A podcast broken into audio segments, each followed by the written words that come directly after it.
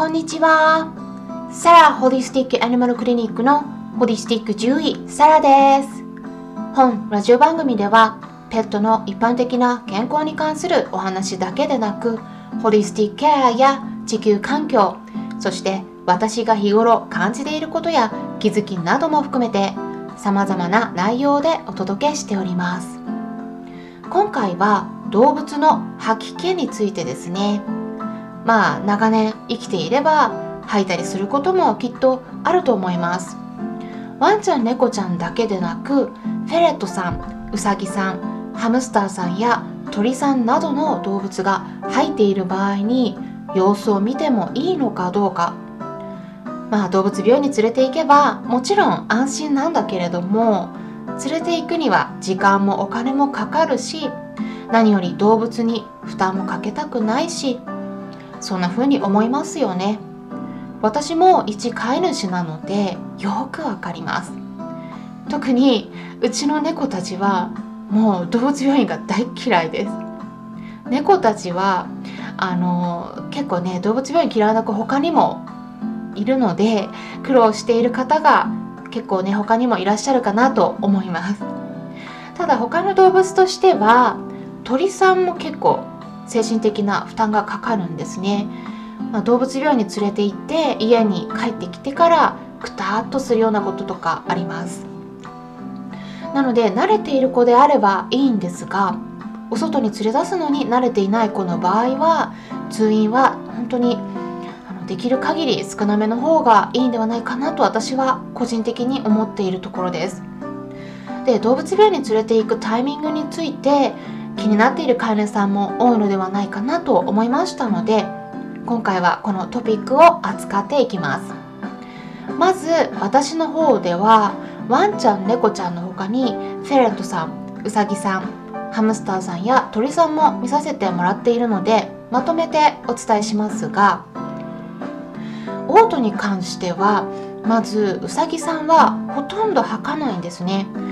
なのでもしもなんか吐きたそうな様子が見られたらこれは一大事です。早めに動物病院で見てもらうことをおすすめします。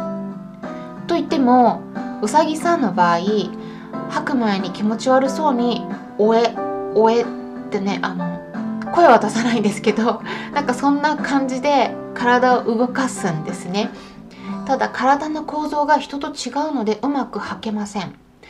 で吐きたそうなんだけれどこううまくいかないので、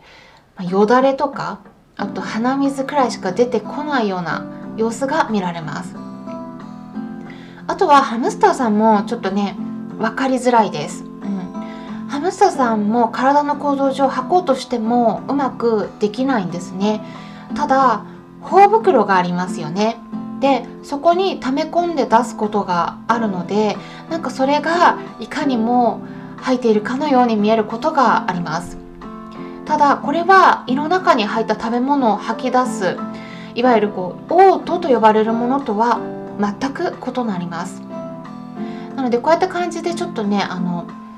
勘違いしやすいですし分かりにくいところもありますのでもしも心配な様子が見られた場合にはこれからお伝えする項目をチェックするようにしてみてください。さて確認した方がいい項目として今回はそれぞれの動物に共通する項目として次の6つを挙げておきます、えー、まず1つ目。吐いている回数や程度。飛ぶ痛がどんなものか確認すること。まずワンちゃん猫ちゃんフェレットさんの場合食事の前や明け方など食事の間隔が空いた時などに胃酸が溜まりすぎて透明や黄色の液体を吐き出すことがあります。これが例えば1月に1回とか2回程度であって他に問題がない場合には通常は大きな問題ではありません。ただ食べたものを何度も吐く場合は要注意です。なぜかというとこれは食べ物がきちんと消化吸収できていないっていうことを意味するからです。これが続くと栄養をきちんと取ることができずに痩せていってしまいます。なので消化されていない食べ物を吐いている場合はちょっと要注意と覚えておきましょう。ただし鳥さんの場合はちょっと別でオスの子がメスの子。まあメスの子がいなくても飼い主さんが対象になることが多いんですが求愛行動として食べ物をギフトするいわゆる吐き戻しと言われる行動の場合もあります。この場合元気食欲がなくなることはまずありませんので他の項目をチェックしてみてください。そして2つ目食欲や元気があるかどうか。ここはとっても重要ですね。いつも食欲旺盛な子であれば食欲がなくなった時にすぐに分かりやすいんですがもともと小食だったり他に同居動物がいたりすると気づかれにくいこともあります。なので食欲と元気だけで大丈夫と判断するのではなく他の項目も合わせて確認していくようにしましょう。そして次の項目3つ目は体重です。体重が減っていないかどうか確認してみましょう。特に体の小さい小動物と呼ばれるフェレットさんウサギさんやハムスターさんそして鳥さんの場合には本当に重症な時は1日に2回以上体重を測る必要も出てくるくらいなんですね。私たち人間よりも早く年を取っていきますので病気の進行もとっても早いです。特にハムスターさんや鳥さんの場合体が本当に小さいので、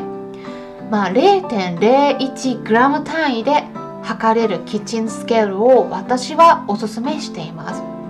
ワンちゃん猫ちゃんの飼い主さんも体重などの状態はこまめにチェックして日記にまとめていくとすごく、えー、状態が分かりやすくなります。そして4つ目おしっこや便などの排泄をきちんとしているかどうか。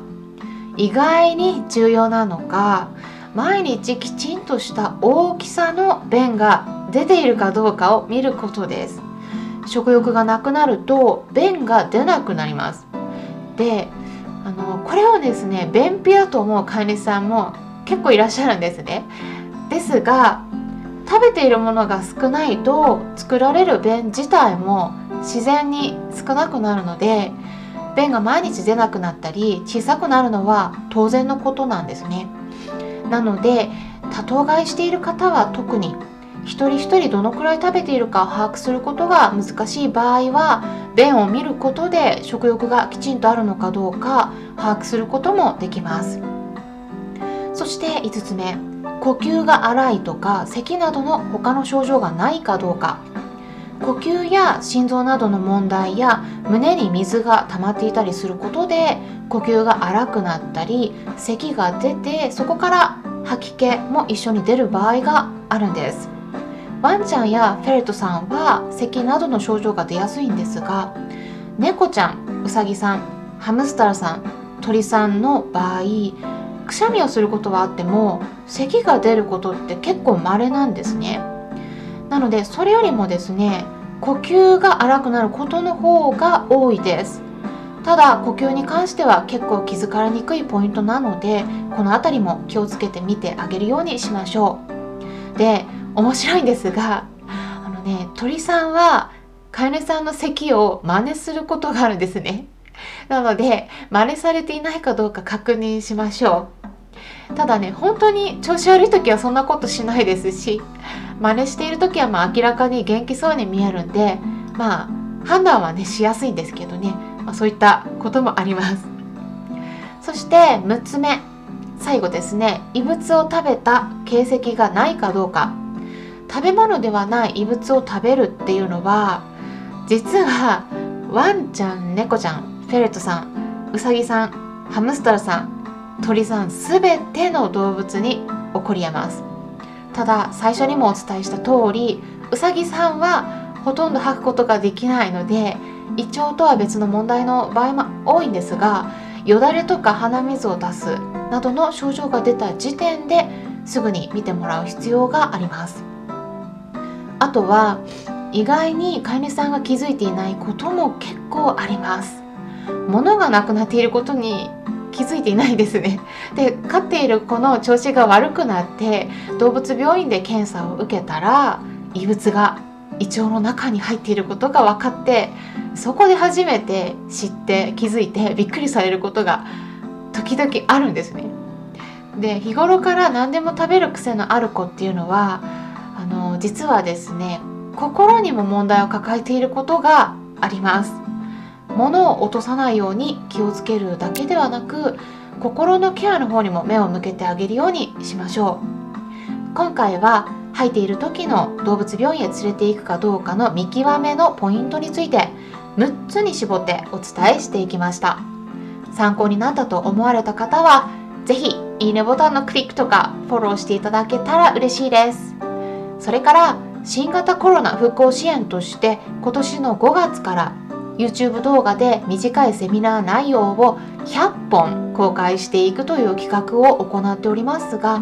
ある程度たまったところで無料で公開している動画は有料に切り替わる予定ですのでそしてですねこの音声配信も あの無料に切り替わることが検討してされていますので興味のある内容がありましたら是非今のうちにチェックしておくことをお勧めします。今回も最後まで視聴していただきありがとうございました。それではまたお会いしましょう。ホリスティック獣医サラでした。